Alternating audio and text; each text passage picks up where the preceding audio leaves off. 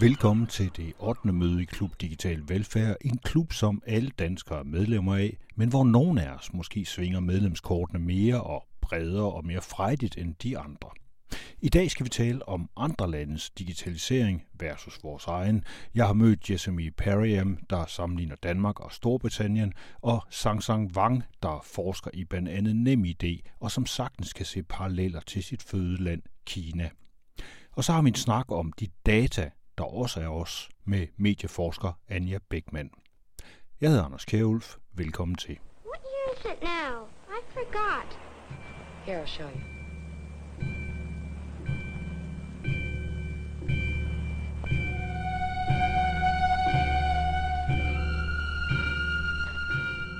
we're kind of talking 2010, 2011, that the start of that era of digitalization where things are starting to become overtly digital by default. Jessamy Perriam er lektor ved ITU Center for Digital Velfærd og interesserer sig især for digital transformation af det offentlige. Men i dag så taler vi om digitaliseringen af Storbritannien versus Danmark. Um, but the the UK has had a long history of digitalization before that, and I think that's that's one of the things or the the traps that we tend to get caught up in with our thinking about digitalization is that oh it must have been something that's just an internet era thing. But of course, digitalization um, isn't just the internet. It's the the use of technology to do bureaucracy and and governance and interactions with the between the citizen and the state. So um, that's been happening in the UK almost since the end of World War II. So um, there's a, a great book by uh, a researcher called Mar Hicks called Programmed Inequality, and their book really looks into how um, women were edged out of the computing industry, and that's that's the main thesis of their book. But what they're also doing alongside is actually providing a really neat history of digitalization in the UK from um, Bletchley Park, where you have Alan Turing's code breaking as the first form of, I guess, government computing, could we say? And then how that became a, a, form of digitalizing or computerizing, to use what seems like quite an old term to computerize something, um, to computerize elements of bureaucracy. Digitalisering er ikke bare internettet. Det er brug af teknologi generelt til at lave byråkrati, og det har man faktisk været i gang med i mange år, helt siden 2. verdenskrig. I 80'erne og 90'erne, der rykker computerne ind i administrationen, og mange af de maskiner, der var dengang, de giver problemer i dag, de såkaldte legacy-systemer. Dengang blev de her maskiner, typisk mainframes, nemlig betjent af statsansatte folk. Nu skal teknologien pludselig bredes helt ud mod borgerne selv, der skal betjene sig. Yeah, we know that there's a computer involved, whereas I think digitalization it is it can have vague connotations at times. So it, obviously, yes, there's a computer involved, but is it just a computer? Is it the the addition of the internet? Is it the addition of cloud technology on top of that? So I think that's a very good question to ask. What exactly are we talking about when we're talking about digitalization? I think there's a very rich British computing heritage um, and a very rich kind of idea of how um, computing should be done in relation to the public sector. And where my interest in the UK public sector really um, starts to take off is in the 80s and 90s, where we're seeing a lot of basically a critical mass of government um, services have been computerized. So, um, so there is a computing element in most services, you could say. Um, and that's mostly through mainframe computers so those those big computers that you see taking up an entire room in in old pictures. Um, but what i'm really interested in is you know how did who who has provided these? Um, where does the government stand in relation to this? What kind of contracts are being made? And what impact does the the 1980s and 1990s have on the the flavor of digitalization that we're witnessing today. So um, there's one kind of um, really interesting thing that pops up on Twitter every so often. And it's usually a screenshot that someone's taken of um, a service from the UK's driver vehicle licensing agency, which takes care of all things cars and drivers in the UK. Um, but there's there's a website which says this service is only available between 7 a.m. and 8 p.m. And people are going on Twitter sharing a screenshot of this, scratching their heads and saying things like, oh, does a website need its beauty sleep? And those kinds of things. So I really enjoy those moments where digitalization or computerization from the past just leaps into 2021 and kind of says, hello, there's still old technology here. It's not all bright, shiny, and new. So that's, that's really interesting. Jessamy Perriam har et yndlingseksempel på digitalisering, hvor gamle mærkelige ting dukker op fra dybet. Kørekortskontoret i England, de har skam et fint website, men man kan kun gå til det i dagtimerne. Det skyldes sandsynligvis, at der engang stod en gammel mainframe-computer i den ende hos dem, og selvom hardwaren nu er opdateret, så er softwaren ikke. Så måske er problemet i virkeligheden ikke selve systemet, men det faktum, at det ikke er meningen, at borgere selv skal bruge det. Is, is that uh, kind of symptomatic for current uh, digitalization, that we have this, it has a very shiny surface, but underneath uh, there's actually hiding some, a lot of legacy software and old computers?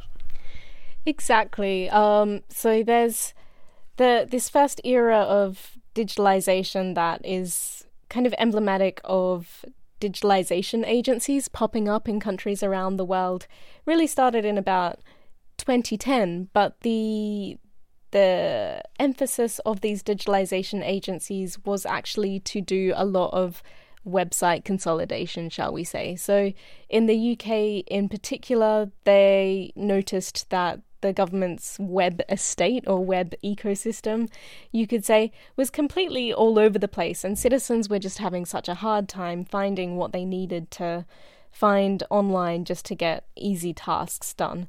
So, um, so there was um, when the coalition government came into power, one of the things that they also had was the political will to set up the government digital service, which is the UK's equivalent of the digitalization agency here in Denmark. So one of the the main tasks for the government digital service at its establishment was to do um, was to set up gov.uk, which is their government portal. Um, so what that involved was just consolidating all the government websites into one website, so like a, a single web shopfront for all things government, because the the theory that they were going with was that people don't know which department they necessarily need to approach to get a certain task done. They just need to know that they need to interact with government. So, um, an interface that allows them to do that um, is really, really helpful and good. So, they they did that, but that is a largely a cosmetic thing. That is kind of shifting deck chairs um, so that people can find those deck chairs to sit on. It doesn't actually address the infrastructural stuff that is powering these these websites that allow people to interact with government. So with this example of the website that, that goes to sleep at night, that's it goes to sleep because it's it's based on mainframe technology and while there isn't actually a big mainframe computer the size of a living room um, powering that website anymore. It's still running on the same code and that same kind of idea. But that begins to get problematic when you think this um, this service was built on a technology in the 1980s where I don't think people imagined that citizens would be self-serving their their government interactions as much as we are now. So this this uh, service was probably built on the idea that there would be a civil servant or a bureaucrat somewhere entering and typing in information from a paper form still. So this is where we're at in terms of digitalization, where it's hit what um, some people in the UK um, digitalization uh, area called Fixing the Plumbing. So I'm thinking particularly of Tom Loosemore, who was one of the founders of the Government Digital Service and now does a lot of consultancy work, he talks about fixing the plumbing a lot. So now that we've got things in the place that we want them to be, how do we fix the underlying infrastructure? And not all infrastructure needs to be fixed, it just needs to be thought about, audited perhaps, and having that moment to sit back and think, is this still doing the thing that we need it to do in the way that the citizen expects it to be done? And is there a way that we can improve on this? In the UK, you, you kind of see civil servants, especially the younger ones, encouraged to hop from department to department before they settle in one place. And they are often the ones who are given the tasks of thinking about um, how the policy runs alongside the the technology.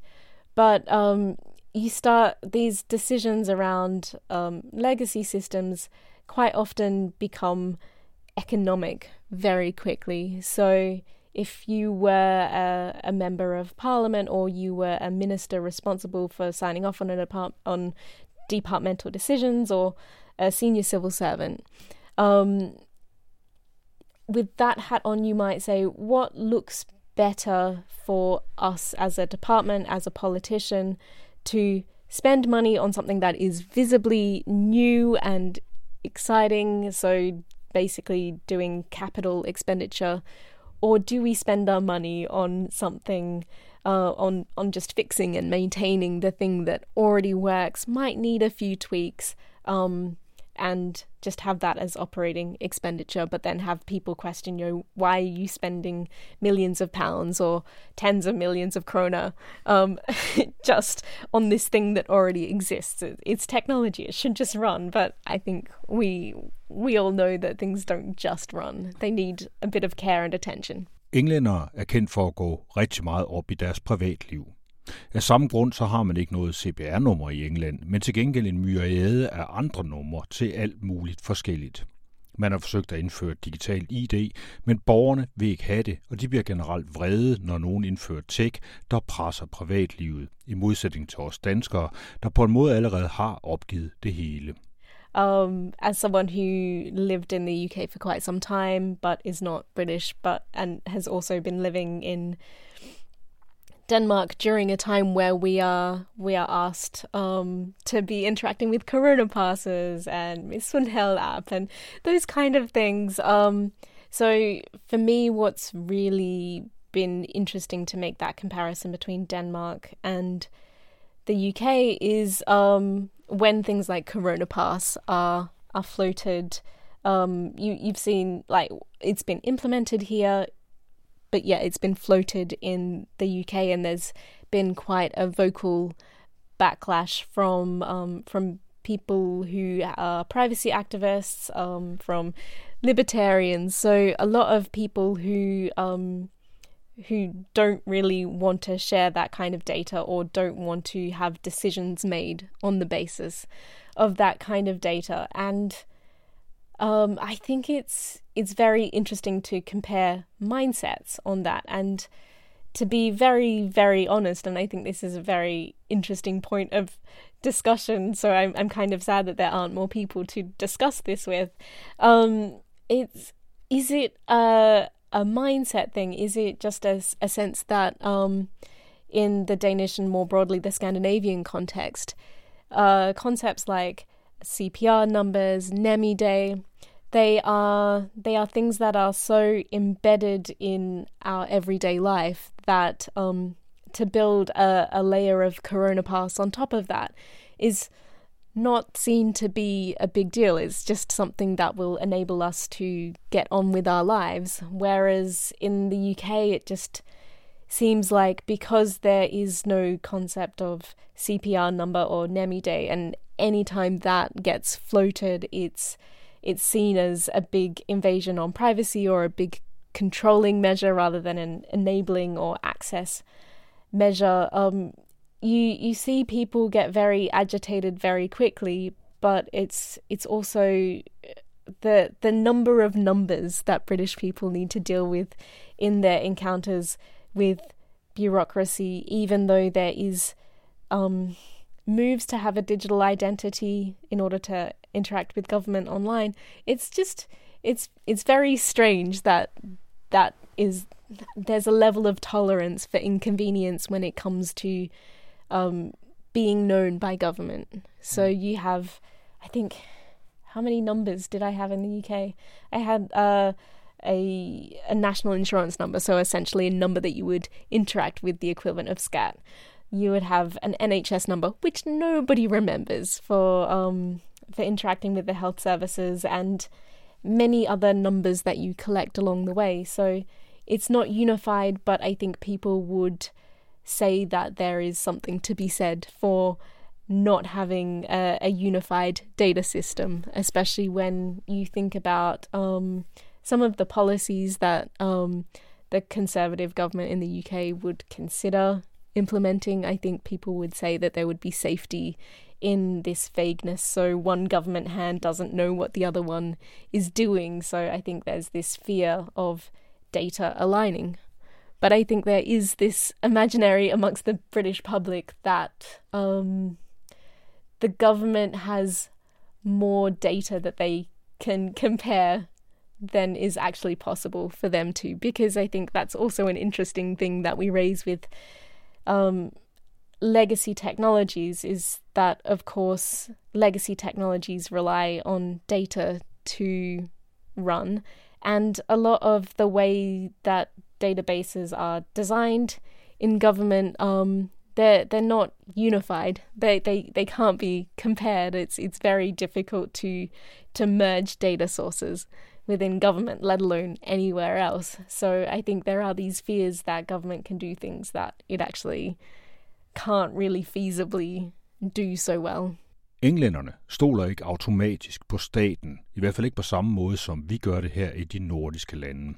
Til gengæld er det ret svært at blive en del af det danske samfund, noget som Jessamy selv har prøvet på egen krop. My experience of, I, I guess, becoming part of the, the Danish state identity mechanism, if we want to call that, is still quite fresh in my memory. So I was talking to a friend the other day, and we were talking about just how maybe not difficult but more laborious it is when you are a newcomer to Denmark actually becoming part of this system and when you're part of the system it it makes sense and you don't really think twice about it because you, you have your CPR number and away you go.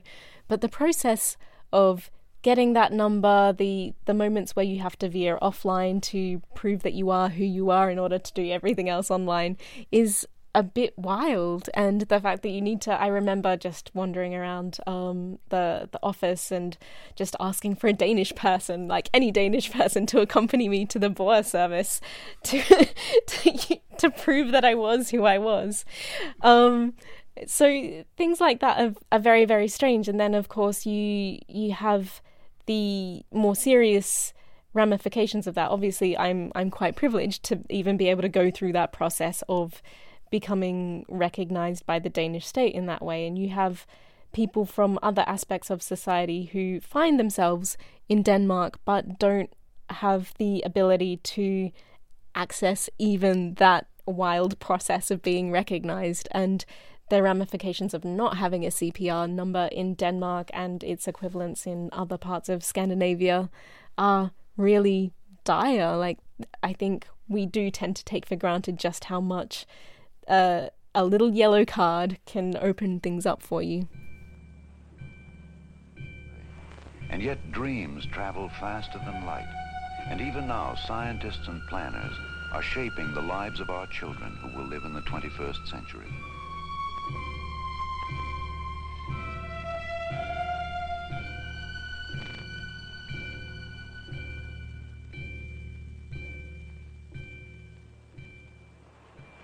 Hi, uh, my name is Sansan. Uh, well, I'm right now working as an assistant professor at the Department of Business IT at IT University of Copenhagen.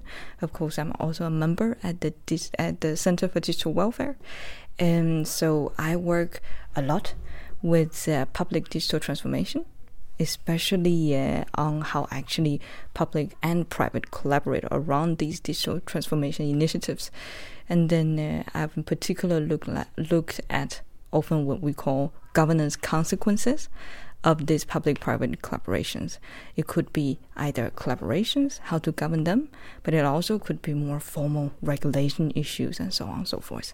Mm. So yeah, and then um, like when it comes to what kind of digital transformation, I've looked into mostly open data. And then uh, now I'm also looking a little bit more into healthcare, AI, and so on and so forth. Sansan Wang er lektor på Center for Digital Velfærd og arbejder blandt andet med det, der hedder offentlig-private samarbejder, og her er det især det danske NemID, der interesserer hende. Det NemID, der snart bliver til MitID, og som stadig er den store, altomfattende nøgle til hele samfundet og til borgeren. You also yeah. been looking a bit on uh, the Danish NemID. Yeah, that's also true.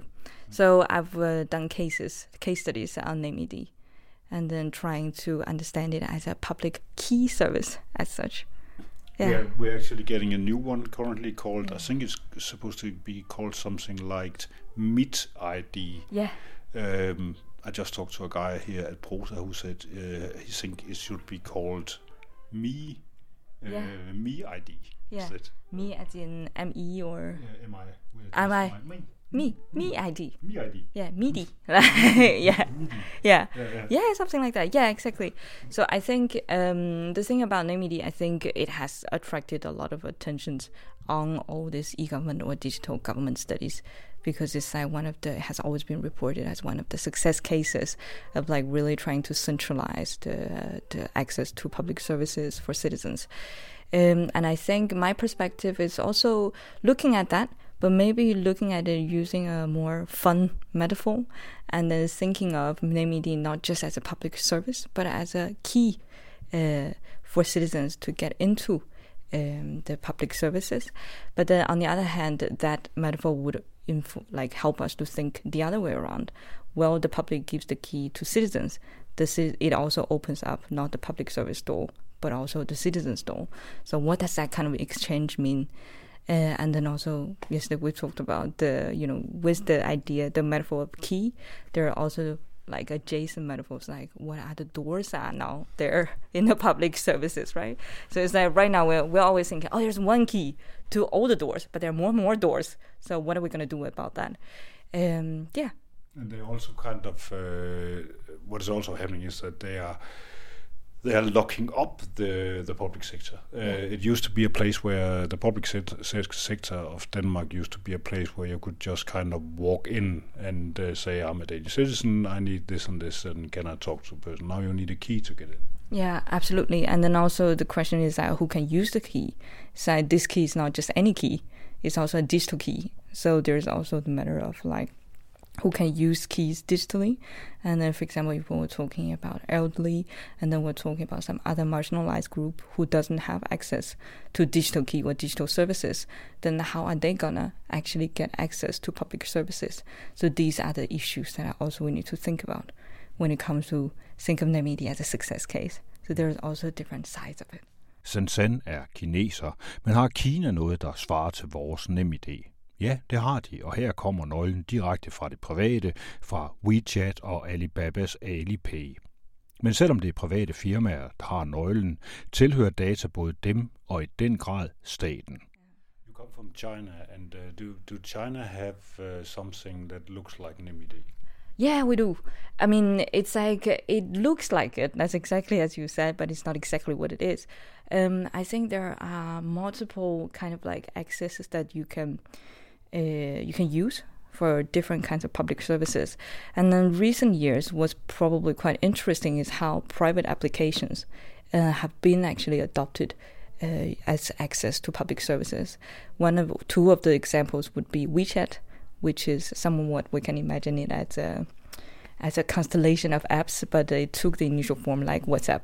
But now it also has different kind of like functions, like uh, you can check the news feed a little bit like Facebook, and then uh, but you can also access different kind of public services, and then because the company who owns WeChat, Tencent, signed uh, contracts with a lot of different municipalities. So, for example, in Shanghai, you can use WeChat to access uh, house care queuing service. So, if you want to queue up in hospitals, then you can use that one as a check-in, where you can pay for your bills through WeChat. So, but it's a little bit scattered depending on which municipalities negotiated with which company. the other big internet company in China would be Alibaba, for example, and then using their uh, mobile kind of like payment services.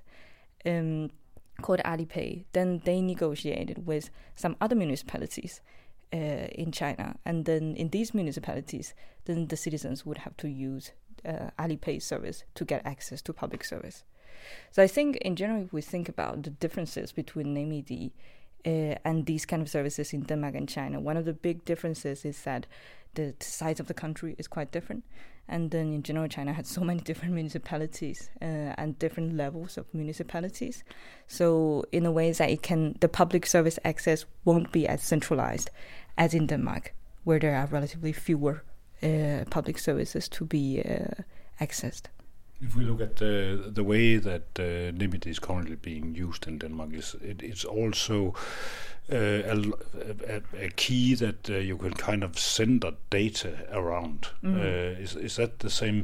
Who owns the, the data in uh, in China? Does is it we WeChat or is it the state? I think um, I did some case studies on WeChat before, and then it's only in Shanghai municipality. But what I am aware of is that they usually, for example, there are also certain uh, apps that developed with uh, the tax bureaus and then uh, with police departments. These data sets uh, have to be stored within the police departments and then the or the police and then uh, the tax bureaus. So what the the the the WeChat or the company can provide is an access or an API that can actually uh, or sorry is the police they can provide an API which means that the the company can direct the citizens access into uh, their system but they won't own this data.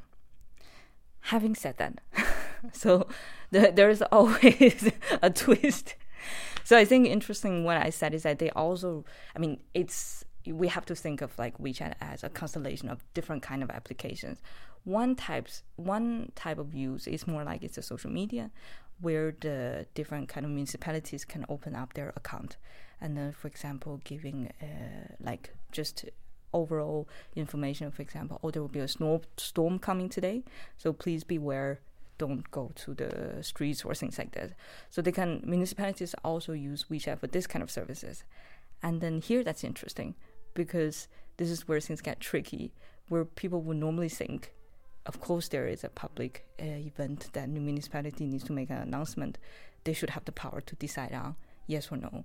But because of the design of the platform, they often have to ask for permissions for the company to say, is this prioritized enough? Because usually you're only allowed to uh, to to um, post several or write several posts a day, and then if you have exceeded that, then you have to apply to the company and say, can I please?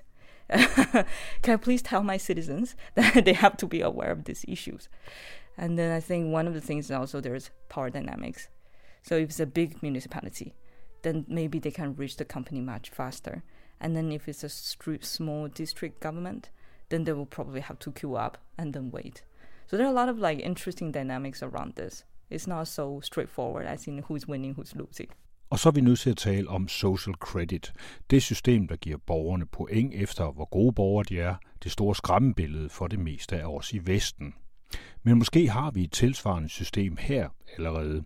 Kreditvurderinger er for eksempel også en slags social credit, og herhjemme i lille Danmark, der måler staten også borgerne konstant. Sidste store eksempel var den famøse Gladsaxe-model, hvor borgernes forældreevne blandt andet skulle vurderes på, om deres børn havde glemt deres tandlægetider – og så kunne de voksne udstyres med bekymringspoint, der faktisk kunne få kommunen til at reagere med tvangsfjernelse og andre indgreb. I første omgang der blev det system droppet, men hvordan påvirker den her evige måling af borgere forholdet mellem dem og staten? I think we need to maybe zoom out a little bit and then not just look at social credit system as in a Chinese system, but thinking about social credit or like credit systems as an existing almost like a product. So if we thinking think about our credit cards, how actually banks collect our information and then accumulate our credits, and so does insurance companies do, and and then all these things. And then we also know, for example, in the U.S. there are also credit trading companies. So all these kind of business practices around this idea of quantifying, like a citizens' quality, quote quote, has been there for a long time. Uh, and I think what's interesting is when it uh, enters actually the private domain when it becomes more and more prevalent because we can collect people's behavioral data very conveniently.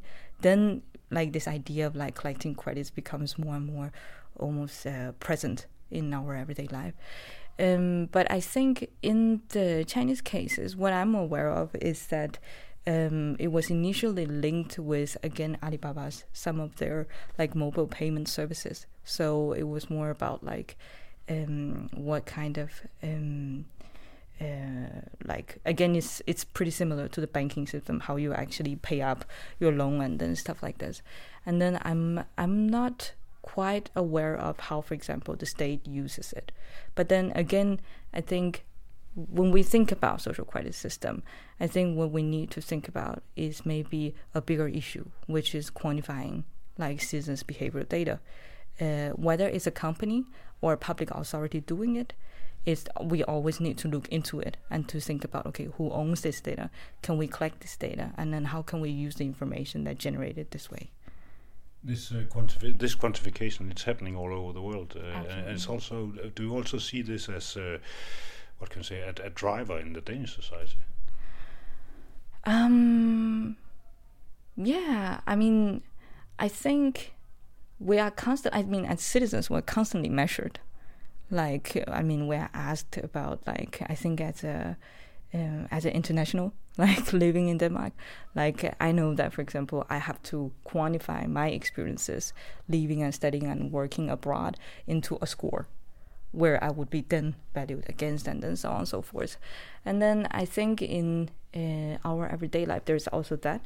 And then, um, especially given like all this um, digitalization uh, trend that we're going, we're undergoing right now, I think it's, um, I think we're seeing I'm not even thinking that we're seeing more and more. It just becomes more and more uh, visible to us now. I think the quantification started very early on, uh, way before datafication.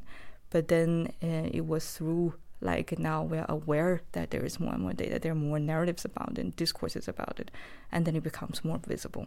Et af problemerne med offentlig-private samarbejder ligger i samtykke til brug af data. For når vi siger OK til en statsinstitution, så kommer vi også til at sige OK til det firma, der står bag IT-løsningen. Et firma, der måske ender med at bruge vores data på andre måder, end vi egentlig havde forestillet os. I think when we even today when we think about like reaching consensus, signing consensus with private companies or with public authorities on okay, you can use my data. When we do that, we always have a certain imaginary of what this company, what this government uh, authority is doing with our data. And as time goes on, like their operations are evolving and our understanding of what kind of relationship we have also evolves. So in a way, it's kind of interesting to think about this idea or the concept of consensus because it's like often we think, oh, consensus is a one-time thing. I've said you can use it, you can use it. But then often is that, well, things also change. Our relationships around data is also changing. So that's the consensus that I gave you like five years ago would still hold up. Knowing, for example, what Google will develop in five years, and or knowing that, or maybe now they are de- doing different kind of applications now. So I think we need to first of all thinking about like this issue of consensus, like just not thinking like acquiring consensus. If I get that, then that's done. It's also I think like both public and private actors have a responsibility to also inform the citizens and people they have collected data from to say that well this is our this is now what we're doing dealing with data and then constantly go, coming back and then to regain the consensus and to reconfirm this kind of like is your each citizen's imaginary of what we're doing it's true or like it's like remotely close to what we're doing? And then i think especially when it comes to public authorities there is uh, there is a responsibility in that. Hvad sker der med velfærdsstaten, når den digitaliseres? Sansan Wang mener, at den digitale velfærdsstat primært handler om effektivitet, og at vi måske skal begynde at tænke lidt mere over, hvad meningen med velfærdsstaten er. For vi er blevet besatte af vækst, mener hun, og vi er nødt til at tænke videre. Yeah, I think then in that case, we probably also need to look back into what citizens today also think about what is welfare state. And uh, whether we are actually trying to uh, whether the what what kind of contributions these technologies are actually making. So I think there are, of course, different imaginaries around welfare state, and it changed a lot uh, along the history. And if we look at it today, in many of the state documents, the welfare is mostly or partly about efficiency. Uh, and then it's a lot about oh you, you, know make efficient use of all the public resources that we have and to deliver and then many of the use of emerging technologies like AI was actually uh, endorsed for this reason because it's efficiency related but I think in that with in that regard, we also need to look back into okay, what are the other imaginaries of welfare state where we came from? Is it about citizens' well-being? Then how does actually uh, these emerging technologies contribute to well-being, and do they contribute to that at all? So I think in order to evaluate the impacts of emerging technologies, we really need to broaden our thinking about what is welfare state and what is at stake today. And then I think what's interesting is that welfare state, what it means to people, is very elusive. Um, we all, we perhaps often have a very positive image, or actually we don't know. some have a positive image with it, some even don't. So I think, uh, I think in a way, especially given the current very uh, speedy development of technologies, we actually need to slow down on thinking, not thinking about what technologies, not slow down on thinking about technological development per se, but more like thinking about what do we use these technologies for? Because the so-called uh, like often emerging technologies are presented as new solutions. Uh, and then they are shiny, they are great because they're new solutions. But then I think we forgot to evaluate what were our problem were. And then instead of going with new solutions, I think we really need to think about okay, what are the issues that we wanted to pose around welfare state.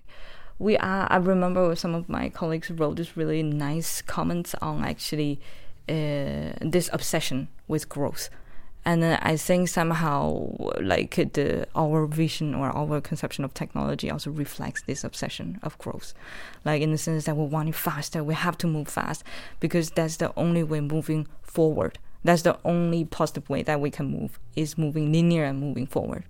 And then, but I think if we would take a look at uh, other aspects, social aspects around technologies, and then actually how the social and the technical interplay with each other. I, I, I, genuinely think we need to spend more time not thinking about growth, but then looking back, looking into the past, looking at a different direction, and think how have we developed this? what in what way did we have have we come along? Uh, so yeah, I think it's also that kind of like if we try to use a little bit of metaphor, it's also about in what directions do we look at, like whether you're using technology to look forward or reflect upon. Det var altså Sansan Wang fra Center for Digital Velfærd, der trak lidt tråde mellem Kina og Danmark. How does the computer know everything? I mean, like, I mean, like, how many times to exercise and all? I haven't the faintest notion. I forbindelse med konferencen Matchpoints 2021 i Aarhus for en måneds tid siden, der mødte jeg medieforsker Anja Beckmann. Hun er aktuel med bogen Data, der handler om vores liv i det her elektrificerede, datadrevne samfund. Jeg tog en snak med hende om data, Facebook og ikke mindst om fake news. En undersøgelse kom ud af Oxford Internet Institute, hvor man havde spurgt brugerne om, øh, hvad fake news, hvad de forstod ved fake news. Og der var det jo alt fra propaganda, men det var også sådan noget som øh, dårlige nyheder øh, fra, fra medierne. Det var også for dem fake news, sensationelle nyheder, clickbait øh, og så videre. Det, det, det så de også som fake news. Så det er jo et vidt begreb. Og det er også derfor, at øh, man inden for EU vælger ikke at bruge termen fake news, fordi man knytter det til specifikt Donald Trumps øh, valgkampagne. Øh, så derfor så vælger man at bruge desinformation og misinformation i stedet for. Og desinformation, det er kendetegnet ved, at der er en intentionel, der er en intention om at skade eller øh, at skade, øh, ja, hvad skal man sige, øh, der er en strategisk hensigt om at, jeg kan ikke sige det på dansk, at ødelægge øh, informationslandskabet, eller at gøre det, manipulere den i en bestemt retning. Misinformation er bare, at det ikke øh, er rigtig information, at man kan verificere det og sige, at det enten ikke er sket, eller der er nogle fejlinformationer i det, øh, og derfor betegner man det som misinformation, for der er ikke nogen intention om at skade øh, bagved.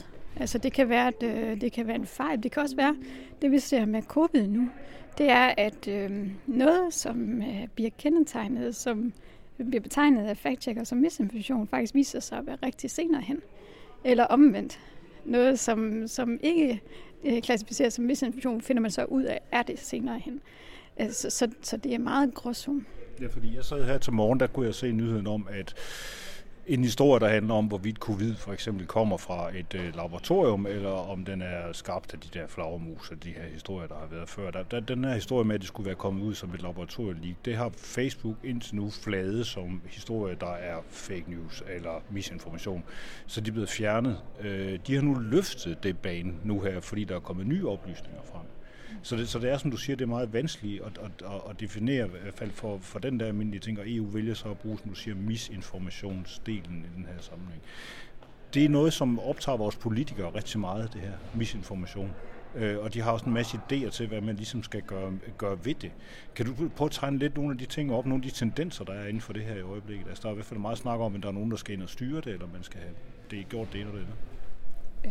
Altså det, der er jo, sådan som jeg ser, det, er politisk bekymring, det er, at øh, en misinformation, særligt her under corona og pandemien, leder til, at der opstår en uhensigtsmæssig øh, adfærd i befolkningen.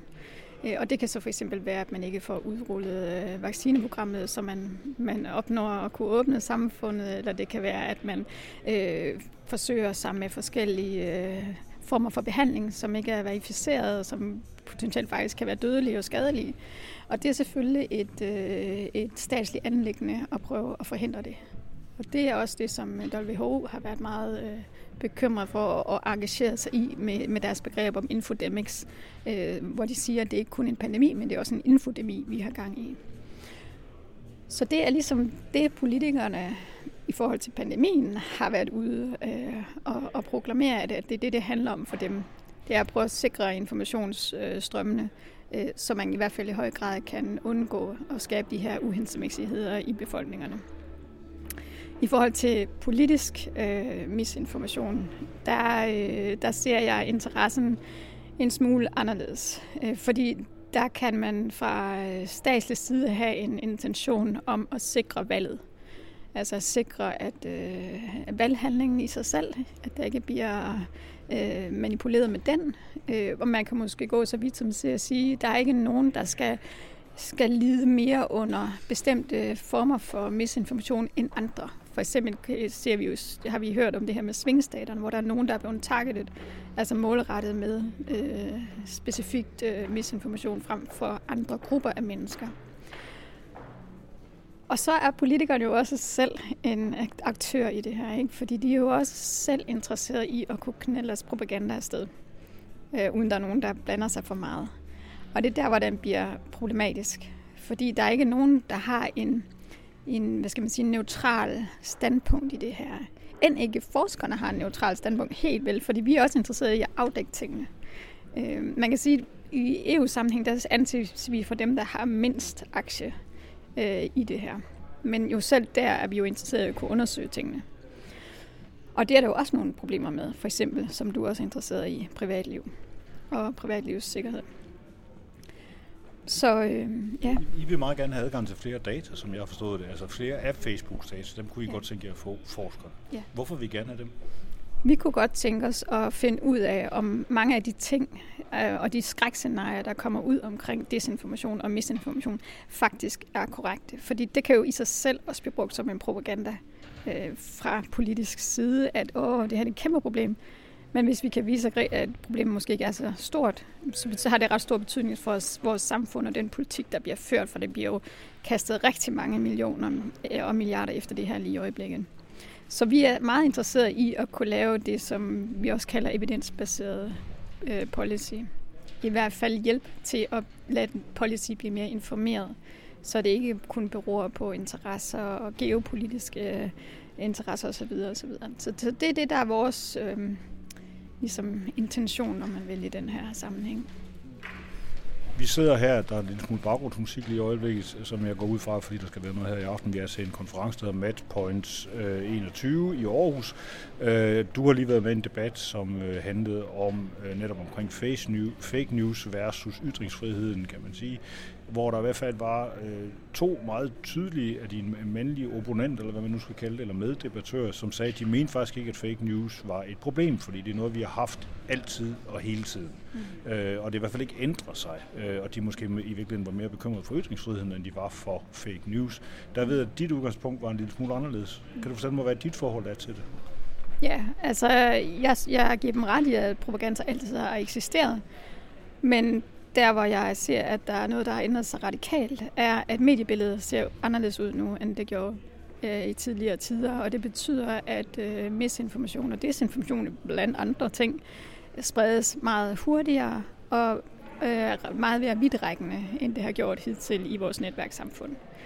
Og, og det er radikalt anderledes, for det sætter nogle andre betingelser for, hvor hurtigt det her materiale, den her øh, indholdstype kan sprede sig.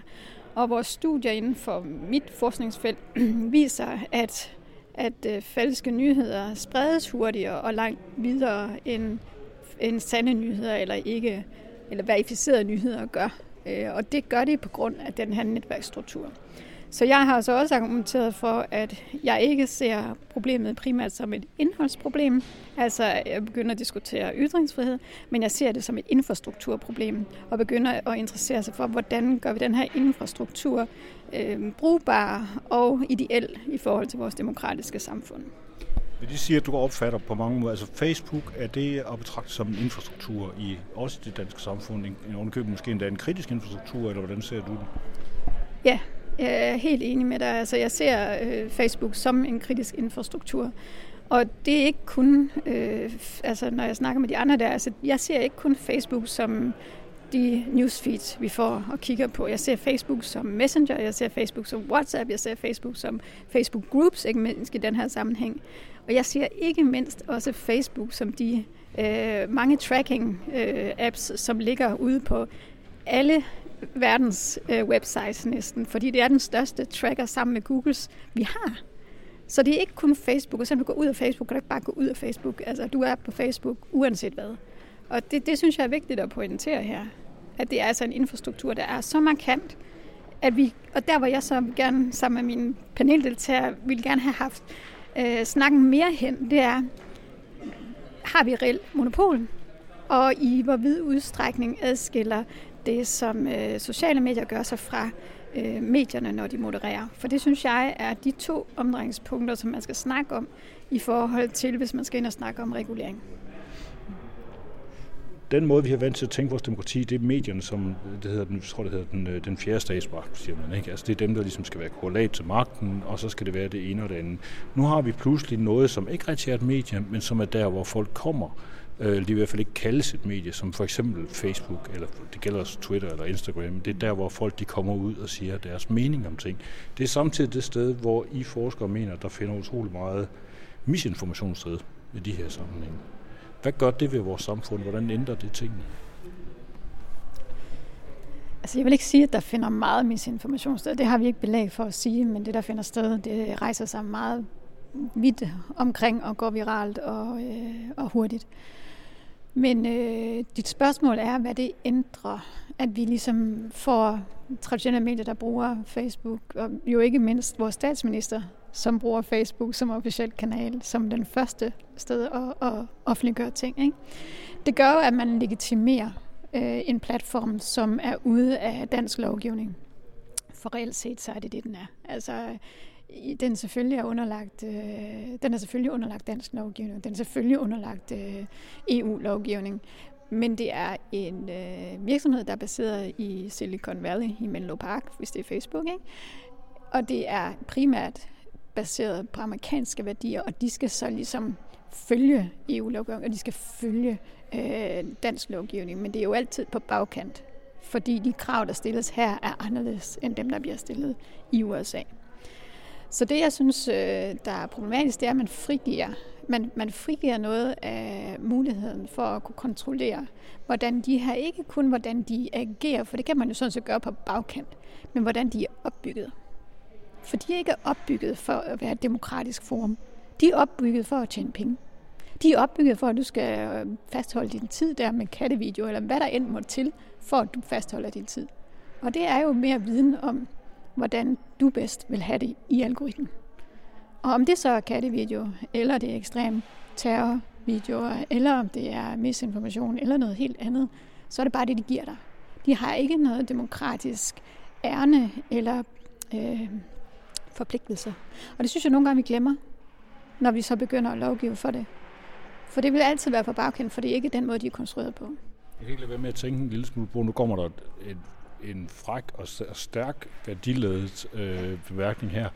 Vi taler om et firma, som har taget det meste af verdens befolkningsdata som gisler og som sælger dem sådan lidt ud af bagdøren, sådan lidt halsnusket, uden at man sådan rigtig kan få at vide, hvordan de gør, som ikke vil fortælle nogen som helst om, hvor mange data de har. Hver gang man får noget at vide, så er det sådan på, på grund af en eller anden fejl, eller nogen, der kommer til at gøre et eller andet. Den ene dag, der laver de bare business as usual, og er i gang med at smadre hele Myanmar og alle mulige andre på grund af ting, de, de, de forstærker i de områder. Det andet øjeblik, der sidder de og siger pænt undskyld inde i, øh, hvad hedder, i kongressen og siger, at det er vi så med kede af, og det, men det er ikke rigtig vores fejl, og det er jo ikke vores ansvar og sådan nogle ting. Og så sidder sådan nogle pæne forskere, som jeg siger, at vi vil også gerne have lov til at lege med alle de der lækre, men jo dybt ulovlige data, som de har ravet ned, uden at spørge folk først. Det har de spurgt om. Kan man ikke, ja, i et sted i en, i en øvla, som er omkring uh, 2,5 km lang, og som ingen af os har læst, øh, og, og, og som ingen af os kan overskue. Nej, altså, der er ikke nogen af os, der, der vidste. Det viser min forskning. Der var ingen af os, der vidste, at det øjeblik, hvor, hvor vi begyndte at skrive beskeder frem og tilbage til hinanden, så røg location data for eksempel også med.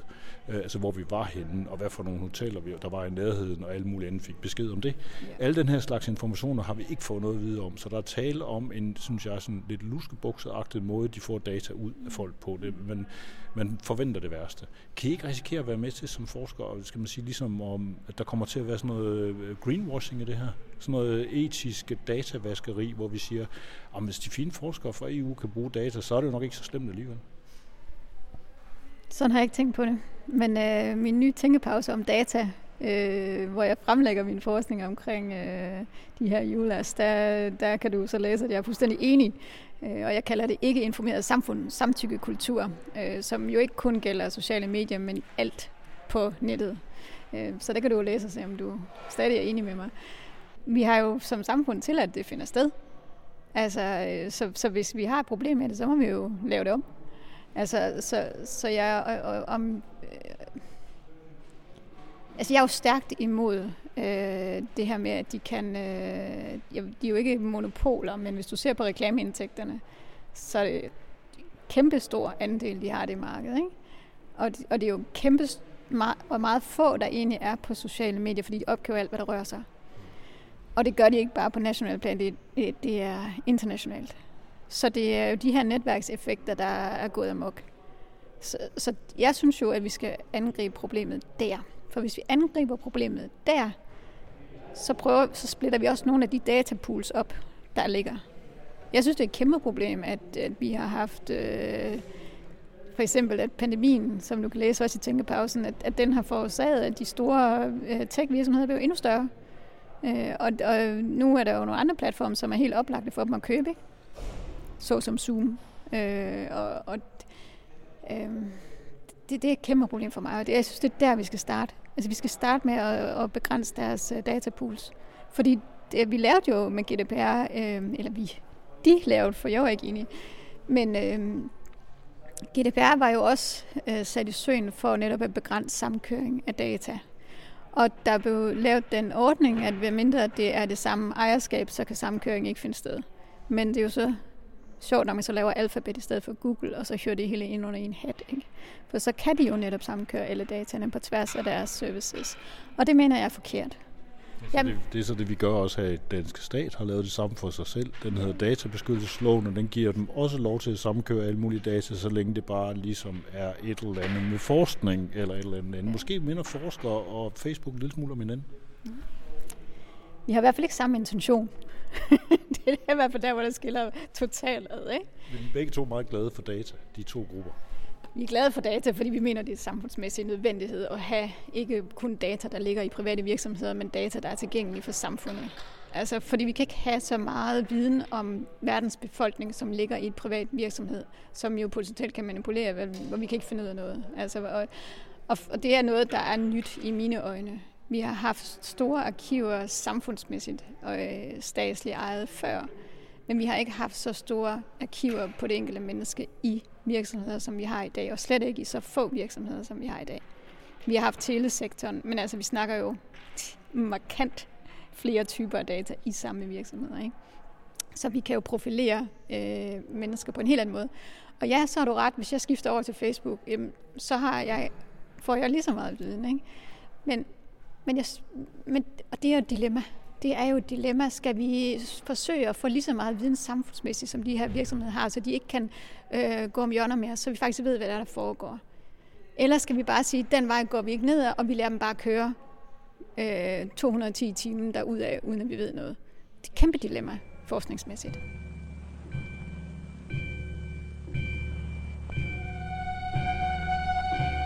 Det var altså Anja Beckmann, medieforsker Aarhus Universitet. Med det er Klub Digital Velfærd forbi for i dag, og vi går nu ind i en sommerferiepause og håber at være tilbage i september. Indtil videre tak til vores sponsorer, til HK Kommunal, Prosa og naturligvis Center for Digital Velfærd. Jeg hedder Anders Kjævel, for jeg minder endnu en gang om, at der faktisk findes en virkelig virkelighed, både foran og bag ved skærmene. Husk at holde øje med den virkeligheden, så den ikke forfalder og bliver til ingenting. Thank you